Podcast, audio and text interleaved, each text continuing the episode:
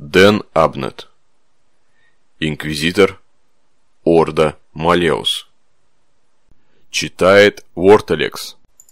Посвящается Кайлу Фостеру и Тейкин, где бы вы ни были.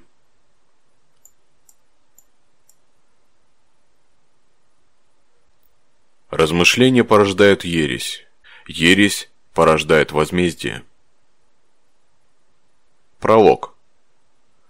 По приказу его наисвятейшества, бога императора Терры, закрытое досье Инквизиции, доступ только для авторизованных пользователей. Дело 442 41F L3 КБУ. Классификация. Сведения первого уровня. Доступ Obsidian. Система кодирования Cryptox версия 2.6. Дата 337М41. Составитель. Инквизитор Джейв Стайсер, Орда Ксенос. Тема. Вопрос, требующий вашего незамедлительного рассмотрения. Получатель. Верховный инквизитор Филибас Александра Роркин – Представительство Высшего Совета Инквизиции. Сектор Скарус. Скарус-мажор.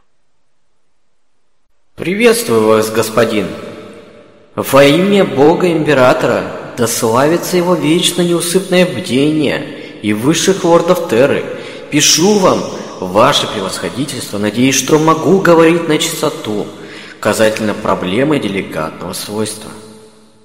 Для начала уведомляю вас – что работа моя на Вогель Пассионата ныне завершена, и священный мой долг перед Инквизицией успешно выполнен. Полный документированный рапорт последует в ближайшие несколько дней, как только мои научные помощники завершат работу над ним, и, полагаю, ваше превосходительство найдет это чтение удовлетворительным.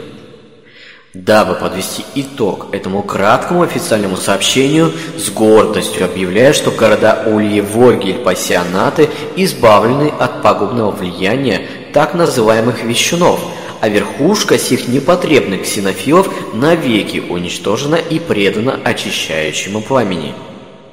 Их самозванный мессия Гайтон Рихтер погиб от моей руки. Однако попутно возникла новая проблема – я обеспокоен случившимся и пребываю в сомнениях касательно того, как поступить в сложившихся обстоятельствах наилучшим образом.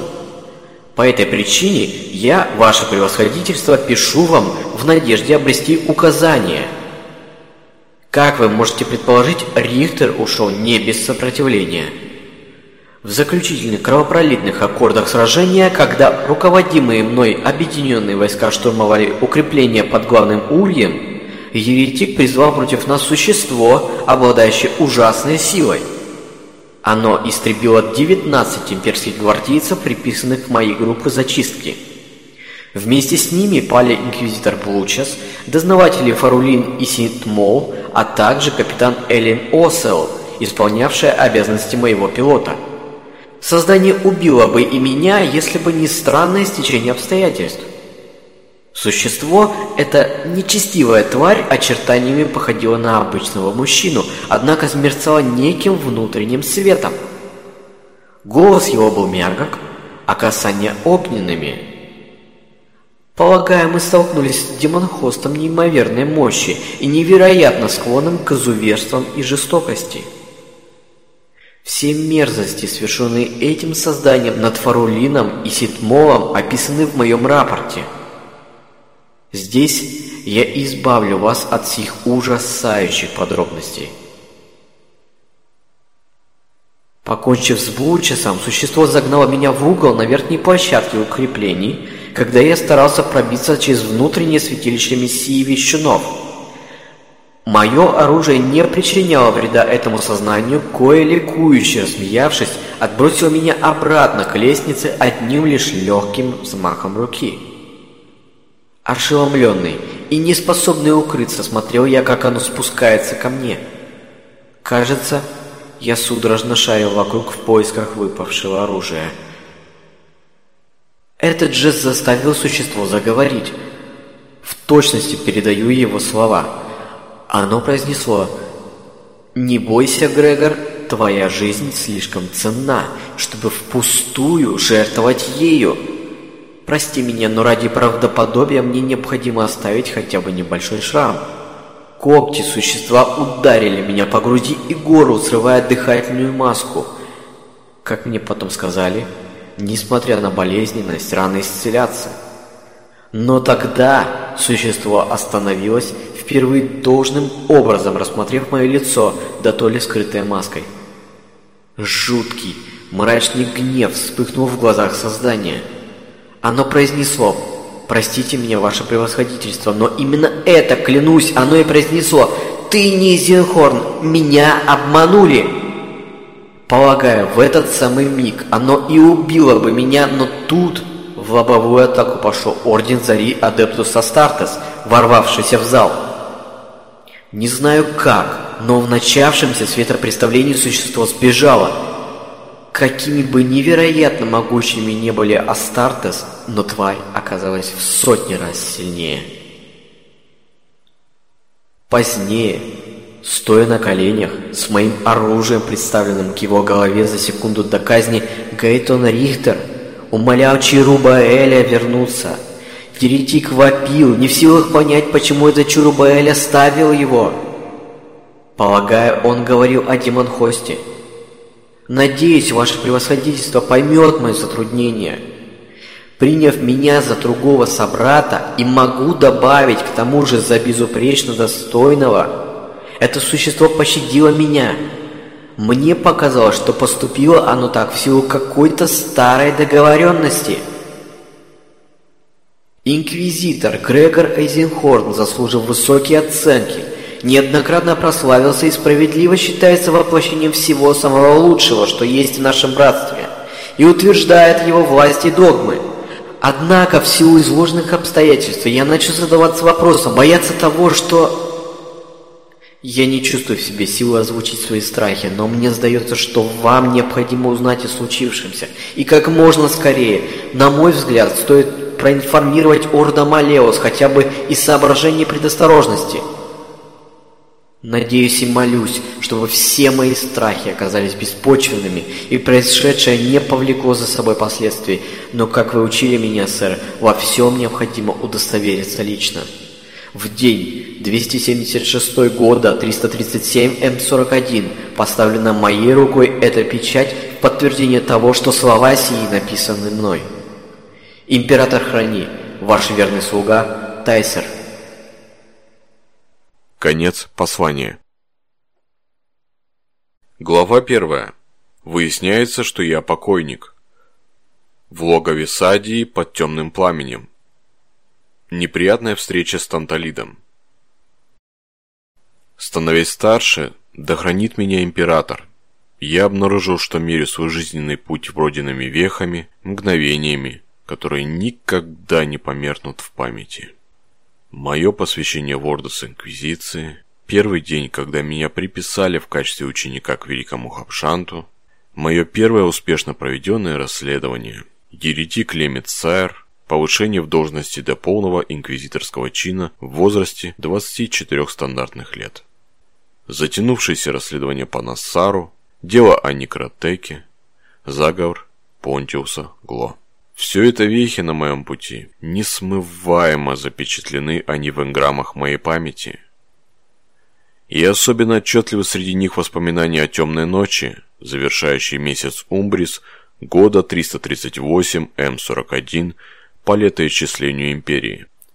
И все это благодаря кровавой развязке в самом начале темной ночи. Великая веха моей жизни.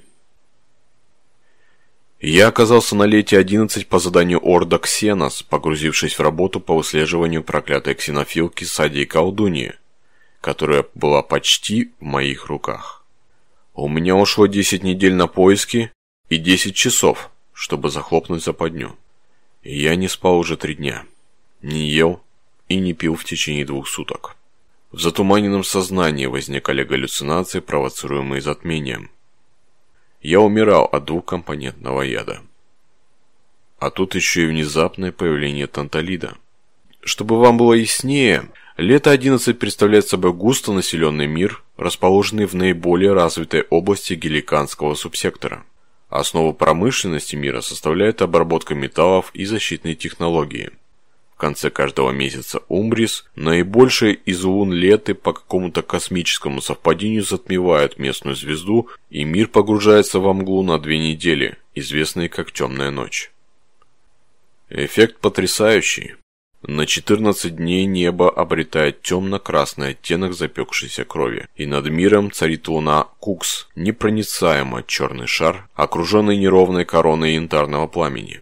Это событие, что не вызовет удивления у изучающих имперские ритуалы, служит причиной для важного сезонного празднования у всех обитателей Леты. С началом темной ночи зажигаются огни всевозможных форм, размеров и видов, а жители бдительно следят за тем, чтобы ни один из них не угас до конца затмения. Производство останавливается, предоставляются гарантированные отпуска, в городах проводят буйные карнавалы и факельные шествия – процветает блуд и преступность. И над всем этим мрачное марево ореола, окружающего темную луну. На планете даже возникла традиция предсказания будущего по очертаниям солнечной короны. Я надеялся поймать колдунью прежде, чем начнется темная ночь, но ведьма все время была на шаг впереди меня. Так уж получилось, что ее мастер ядов Пай, который приобрел свои навыки, попав в молодости в плен к темному Эльдеру-отступнику, сумел добавить в мою питьевую воду токсин, остававшийся инертным до тех пор, пока я не проглочу второй компонент бинарного состава яда. Я был уже покойником. Колдунья убила меня. Эмос мой научный помощник случайно обнаружил токсин в моем теле и успел помешать мне продолжать принимать пищу и питье. Но немилосердная смерть непреклонно догоняла меня. Единственный шанс на выживание заключался в том, чтобы захватить колдунью вместе с ее вассалом Паем и вырвать у них ключи от моей судьбы. Мои помощники трудились на темных улицах. 80 верных слуг обыскивали город, а я, томясь от жажды, усталости и безделья, дожидался результатов в своем номере у ипподрома. Козырь удалось вытащить Ривенору. И кому же еще, как не ему? С такими талантами ему недолго оставалось ждать получения полного инквизиторского чина и ведения собственных дел. Он обнаружил логово Сади и колдуни в катакомбах под заброшенным храмом святого Кеодруса. Я поспешил откликнуться на вызов своего помощника. «Тебе надо остаться здесь», — сказала мне Биквин, но я отмахнулся. «Я должен пойти, Елизавета». К тому времени Елизавете Биквин исполнилось уже 125 лет. Благодаря разумному использованию достижений аугментической хирургии и курсам омолаживающих препаратов, она сохранила всю те же красоту и энергичность, какими обладала в 30. Из-под вуали, обрамляющей ее симпатичное личико, на меня пристально смотрели темные глаза.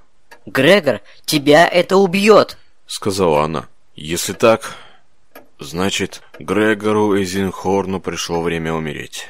Биквин скользнула взглядом по сумрачной, освещенной одними свечами комнате и посмотрела на Эмоса, но тот только покачал своей старой напичканной агментикой головой. Он знал, что иногда спорить со мной бывает просто бесполезно. Я вышел на улицу. Костры, полыхающие в бочках, освещали неверным сиянием пляшущих и пьянствующих гуляк. Вся моя одежда была черной, включая доходящий до земли тяжелый кожаный плащ. Несмотря на теплое облачение и многочисленные костры, мне было холодно. Усталость и голод въедались в мои кости. Я посмотрел на луну. Лучики тепла, окружающие ледяное черное сердце. Как и мое. Подумал я. Как мое. Подали карету. В величественный экипаж было запряжено шесть пегих гипин, фыркавших и мотавших головами. Завидев меня, несколько моих сотрудников, уже дожидавшихся поблизости, поспешили приблизиться. Я быстро окинул их взглядом. Все они были достойными людьми, иначе бы и не попали бы ко мне. Несколькими безмолвными жестами я выбрал четверых сопровождающих, а остальным приказал возвращаться к своим делам. Избранная четверка заняла места в карете. Мишеркус, бывший имперский гвардеец Владислава, Ариан Рот С. Свейдер, мечница Скорота, а также Берониса и Зузенг, две женщины из дамочек Беквин. Последнее мгновение Беронисе приказали покинуть экипаж, ее место заняла Елизавета Беквин. Лиза уже 68 стандартных лет как отошла от активной службы, чтобы собрать под своим командованием дамочек, но по временам все еще предпочитала не доверять сотрудницам и сама сопровождала меня. Как я понимаю, тогда Беквин уже не надеялась на то, что я выживу, и хотела до конца оставаться со мной. По правде говоря, я и сам не рассчитывал остаться в живых. Щелкнул кнут, и карета с грохотом покатилась по улицам мимо ритуальных костров и факельных шествий. Никто из нас не произнес ни слова. Кус проверил и зарядил свой пулемет, а после отрегулировал ремни бронежилета. Ариан Рот обнажила саблю и проверила остроту клинка с помощью волосинки, вытянутой из головы. Зузенг, уроженка Витрии, сидела, опустив голову, и ее длинное стеклянное одеяние позвякивало в такт движению кареты. Биквин уставилась на меня. Что? Наконец спросил я. Она покачала головой и отвела взгляд. Храм святого Киодруса находился в районе Птицеловов, почти на краю города, рядом с обширными наводненными ящерицами-солончаками. Темноту вокруг наполнял гул насекомых. Экипаж остановился примерно в двухстах метрах от храма. Вдоль улицы чернели полуразвалившиеся каменные постройки, темное небо окрашивали янтарные всполохи. Оставшийся позади город светился бесчисленными огнями. Нас же окружали только мертвые развалины, медленно отступающие перед голодом соляных болот. «Опять запрашивает Шип! Восторженный зверь Раздался в Воксе голос Ревенора. Шип разрастается многообразно. Лезвие для изменения внешности. Ответил я хриплым голосом. Горло пересохло. Бог ищет удобного случая. Запрашивает видный путь. Изображение черного цвета. Изображение отклонено. Изображение сурового испытания. Шипу розы необходима трещина. Подтверждаю. Мы разговаривали, применяя гласию. Неофициальный вербальный код, известный только моим помощникам. Даже при использовании открытого канала Vox-связи наши переговоры оставались тайной для врагов. Я переключил канал передатчика. Шип запрашивает эгиду. Прийти ко мне. Изображение сурового испытания. Эгида поднимается. Донесся издалека голос нашего пилота. Изображение принято. Мой боевой катер, известный своей легендарной огневой мощью, уже взлетал. Я повернулся к помощникам, скрывавшимся в тени. Время пришло, сказал я.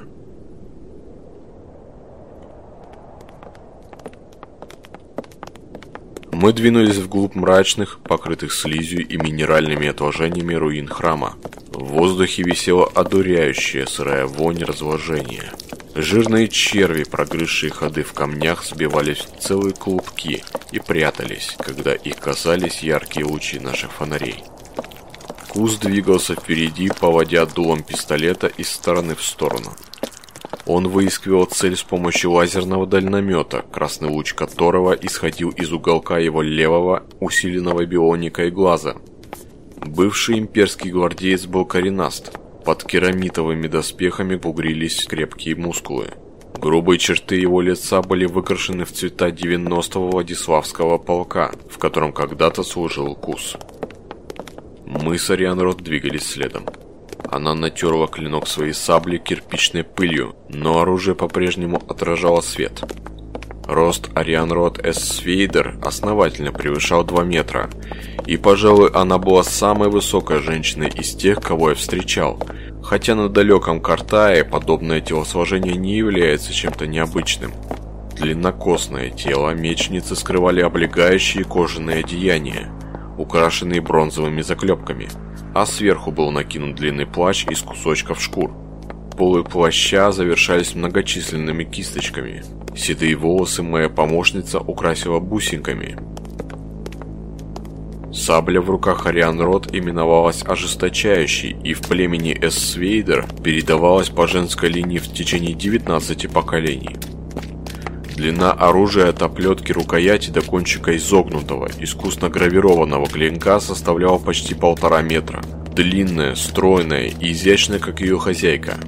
Я ощущал вибрацию психической энергии, которую Ариан Рот вливала в оружие. Женщина и сабля становились единым живым существом. Ариан Рот служила мне в течение пяти лет, но я все еще продолжал познавать ее изощренное военное мастерство.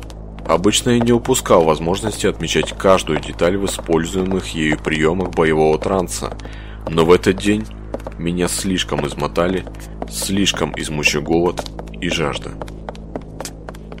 Биквин и Зузенг, шагающие плечом к плечу, замыкали нашу группу. Елизавета надела длинное черное платье с широким воротником из черных перьев, скрывающих плечи, а Зузенг облачилась в поглощающий свет одежды из витрианского стекла. Эти женщины держались позади на достаточном расстоянии, чтобы их аура ментальной пустоты не мешала нам с Ариан Рот применять свои способности, но в то же время не слишком далеко, чтобы в случае необходимости успеть прийти на помощь.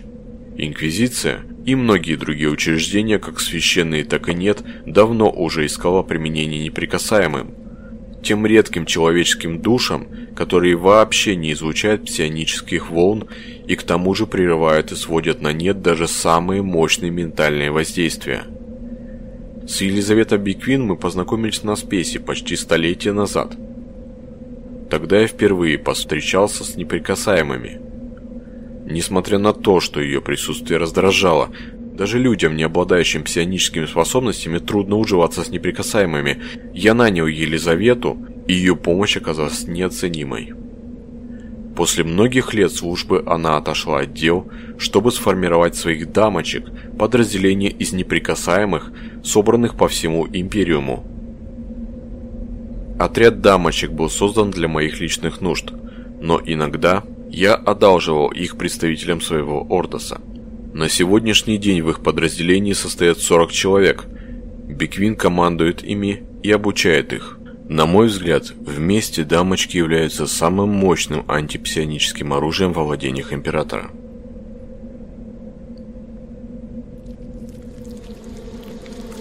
Непроницаемые тени скрывали развалины храма.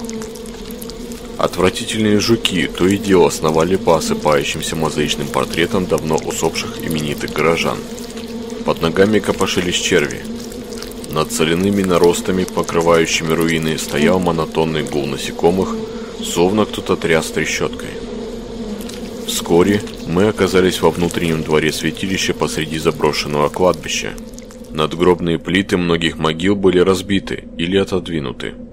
Из разоренных захоронений торчали грязные кости. Кое-где изъеденные гнилью черепа были сложены в шаткие пирамиды. Печально видеть это священное место в столь плачевном состоянии. Киодрус был великим человеком, сражавшимся по правую руку от святой Биатии Шаббат во время ее победоносного крестового похода. Но эти героические события произошли слишком давно и очень далеко. Поэтому культ почитания Киодруса зачах. Чтобы снова пробудить интерес к забытому святому и его деяниям, потребуется еще один крестовый поход в отдаленный мир и шаббат. Кус призвал нас остановиться и кивнул на ступени сводчатого прохода, уходящего под землю. Я махнул ему в ответ, указывая на крошечный обрывок красной ленты, спрятанный под камнем на верхней ступени. Отметку, оставленную Ривенором и обозначающую, что этот проход нам не подходит. Вглядываясь во мрак лестницы, я и сам увидел то же, что и мой помощник. Датчики колебания почвы, едва присыпанные землей, и нечто напоминающее связки трубок взрывчатки. Мы обнаружили еще три подобных входа, но все они были помечены Ревенором. Колдунья надежно охраняла свою твердыню. «Как вы думаете, сэр, может получиться пройти там?» прошептал Кус, указывая на галерею с обвалившейся крышей. Я уже собирался согласиться с ним, но тут Ариан Рот прошипела. Ожесточающая жаждет. Я посмотрел на мечницу. Крадучись, она направлялась к арочному проходу в основании главной колокольни. Ариан Рот двигалась тихо, обеими руками удерживая вертикально поднятую саблю, а украшенный кисточками плащ развивался позади женщины подобно ангельским крыльям. Жестом я подал сигнал Кусу и остальным. Мы двинулись следом.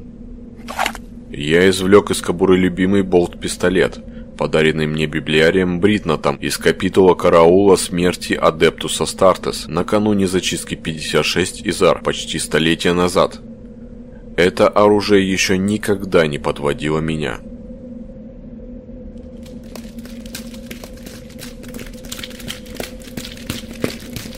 Из тьмы появилось воинство колдуньи. Восемь силуэтов, не более чем тени, движущиеся на фоне окружающей черноты. Кус открыл огонь, отбрасывая назад кинувшуюся на него тень. Я тоже начал стрелять, обрушивая на призрачного противника болтерные заряды. Садия колдунья была ведьмой-еретичкой, водившей дружбу с ксеносами. Особенно ее привлекали верования и некромантия темных Эльдар. Целью своей жизни она сделала изучение нечестивого наследия чужаков ради обретения могущества и силы. Колдунья была одним из немногих известных мне людей, сумевших заключить взаимовыгодный союз с презренными кабалами ксеносов. Если верить слухам, то недавно она должна была приобщиться к культу Каэла Меншакайна в его ипостаси бога-убийцы, излюбленной Эльдарами-отступниками. Как и приличествует в таком случае, она набирала своих прислужников исключительно среди осужденных убийц. Люди, атаковавшие нас посреди этого пришедшего упадок храма, были обычными головорезами, скрытыми теневыми полями, которые колдунья купила, одолжила или украла у своих нечеловеческих союзников. Я увидел размытый силуэт Ариан Рот, кружащийся в стремительном танце. Украшенные бусами волосы струились над парящим в воздухе плащом. Ожесточающая порхала в руках мечницы. Обратным взмахом она перерубила шею одной из теней, затем крутанулась вокруг своей оси и развалила следующего противника надвое, от шеи до таза. Сабля металась столь быстро, что я едва мог разглядеть ее. Ариан Рот резко остановилась и в тот же миг двинулась в совершенно противоположном направлении, заставив третью тень промахнуться и растянуться на земле. Голова противника отлетела в сторону, а сабля, не прерывая своего плавного хода, тут же пронзила четвертого врага. Ариан Рот стремительно развернулась, нанося горизонтальный удар на уровне плеча. Металлическая древка оружия пятой тени распалась на две части, и нападающий отшатнулся назад. Ожесточающе описала в воздухе восьмерку. Очередной призрачный силуэт повалился, разрубленный на несколько кусков. Последний прислужник развернулся и побежал. Его остановил выстрел лазерного пистолета Беквин. В моих висках бешено колотился пульс, и я понял, что должен сесть, пока не потерял сознание. Кус подхватил меня одной рукой и помог опуститься на обломок обрушившейся каменной стены. Грегор! Услышал я обеспокоенный голос Беквин. Со мной все в порядке, Елизавета. Только дай минуту. Тебе не стоило выходить, старый болван. Надо было оставить всю работу своим ученикам. Умолкни, Елизавета. Ни за что, Грегор. Пора бы тебе уже начать понимать пределы своих возможностей. Нет никакого предела. Сказал я, поднимая взгляд на Лизу. Кус невольно рассмеялся. «Я верю ему, госпожа Биквин», – произнес Ривенор, появляясь из тени. Прокляни император его способность передвигаться столь бесшумно. Даже Ариан Рот не заметил, как он приблизился. Ей пришлось постараться, чтобы вовремя остановить саблю и не прикончить его. Ростом Гидеон Ривенор не намного ниже меня, но при этом молодой инквизитор сильнее и лучше сложен. Тогда ему было только 34 года. Длинные черные волосы он собирал в хвост, не давая им падать на благородное с высокими скулами лицо. Ривенор был облачен в облегающий серый костюм и длинный непромокаемый кожаный плащ. Псайк-пушка, установленная на его левом плече, зажужжала и щелчком развернулась в сторону Ариан Рот. «Осторожнее, мечница, ты у меня на прицеле», – произнес Ривенор. И все еще будешь держать меня на прицеле, когда твоя голова покатится в пыль. Ответила Ариан Рот. Оба рассмеялись. Я знал, что они были любовниками уже более года, хотя на людях по-прежнему припирались и подшучивали друг над другом. Ревенор щелкнул пальцами, и из укрытия неуклюже волоча ноги вышел его компаньон, покрытый язвами мутант Ганвакс. С его толстых уродливых губ капала слюна. В руках он сжимал огнемет, питавшийся от топливных баков, притянутых ремнями к его горбатой спине. Я поднялся. «Что вам удалось найти?» – спросил я у Ривенора. «Колдунью и путь к ней», – ответил он. Логово Сади колдуньи располагалось среди этих руин, под главной часовней святилища. Ревенор тщательно все обследовал и обнаружил в одном из разграбленных склепов вход, о существовании которого могла не подозревать даже сама ведьма. Мое уважение к Гидеону возрастало с каждым днем. Никогда еще у меня не было такого ученика. Он превосходил остальных практически во всем, что должен уметь инквизитор. Я с нетерпением ждал того дня, когда смогу подать ходатайство на предоставление ему этого чина. Он заслужил его. Инквизиции необходимы люди, подобные Ревенору. Следом за молодым дознавателем мы вошли в склеп – Гидеон предупредительно обращал наше внимание на каждую ловушку или шатающийся камень. Запах соли и старых костей в душном горячем воздухе стали невыносимыми. Я все больше слабел. Мы вышли к каменной галерее, располагающейся над обширным подземным залом. Почерневшие лампы чадили. Вокруг витали ароматы сухих трав и менее приятных смесей.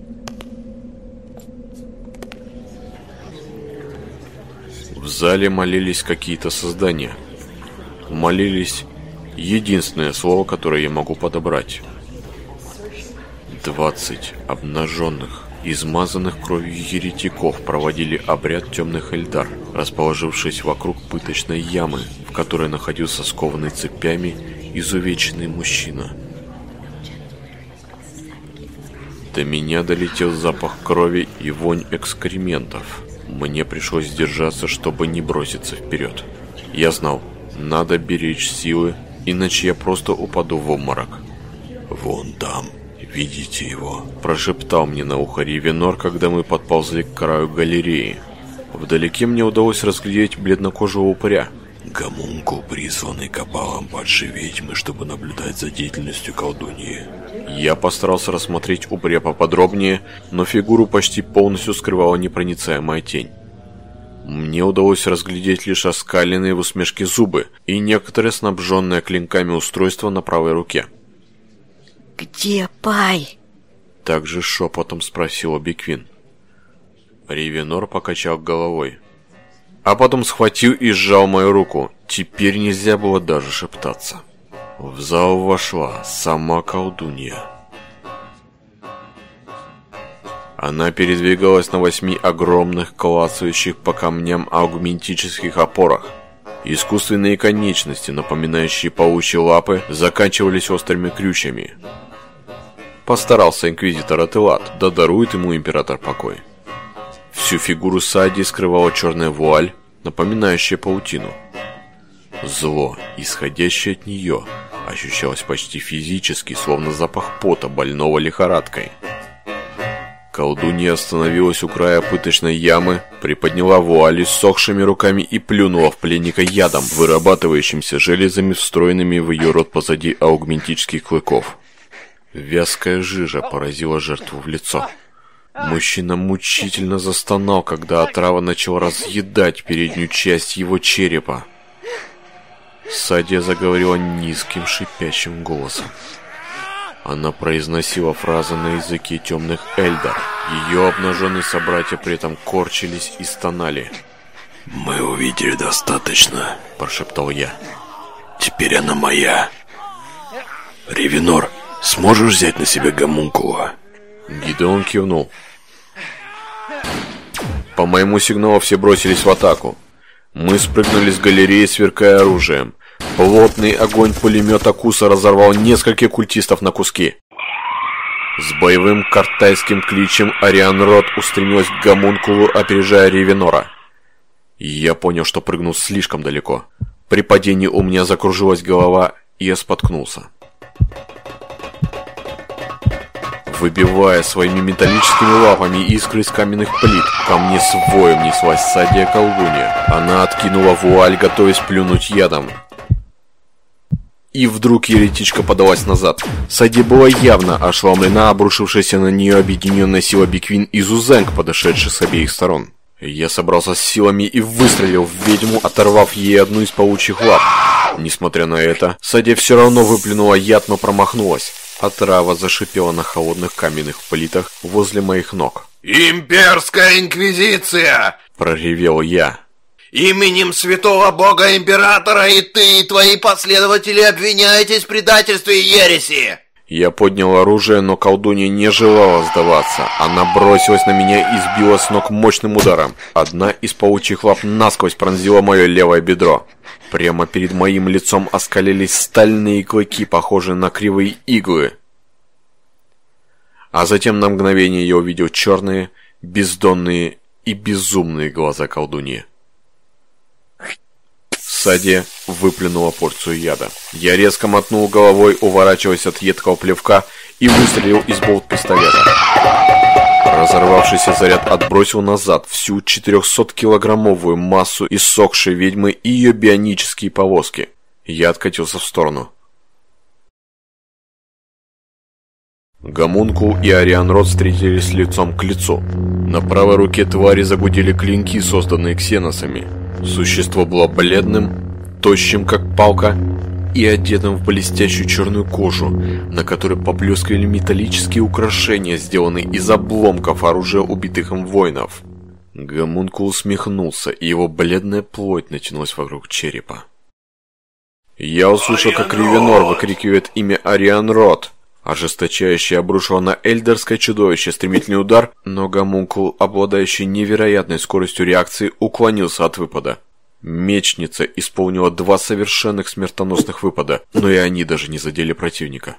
Ариан Рот проскочил мимо врага, и в воздухе повисла кровавая дымка. Впервые за все время нашего знакомства я услышал, как Эс Свейдер кричит от боли.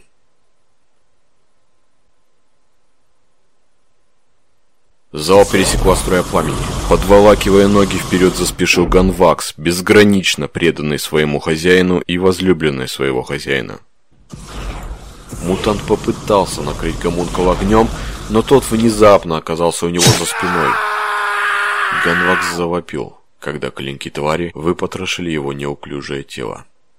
Арианрод с воплем бросилась на темного Эльдара – я увидел, как она на мгновение зависла в воздухе, увидел, как опускается сабля. Затем тела противников столкнулись и тут же разлетелись в стороны. Сабля отняла Эльдару левую руку по плечо, но его клинки... Я знал, что она погибла. Никто не смог бы выжить после такого, даже благородная мечница с далекого Картая. Грегор!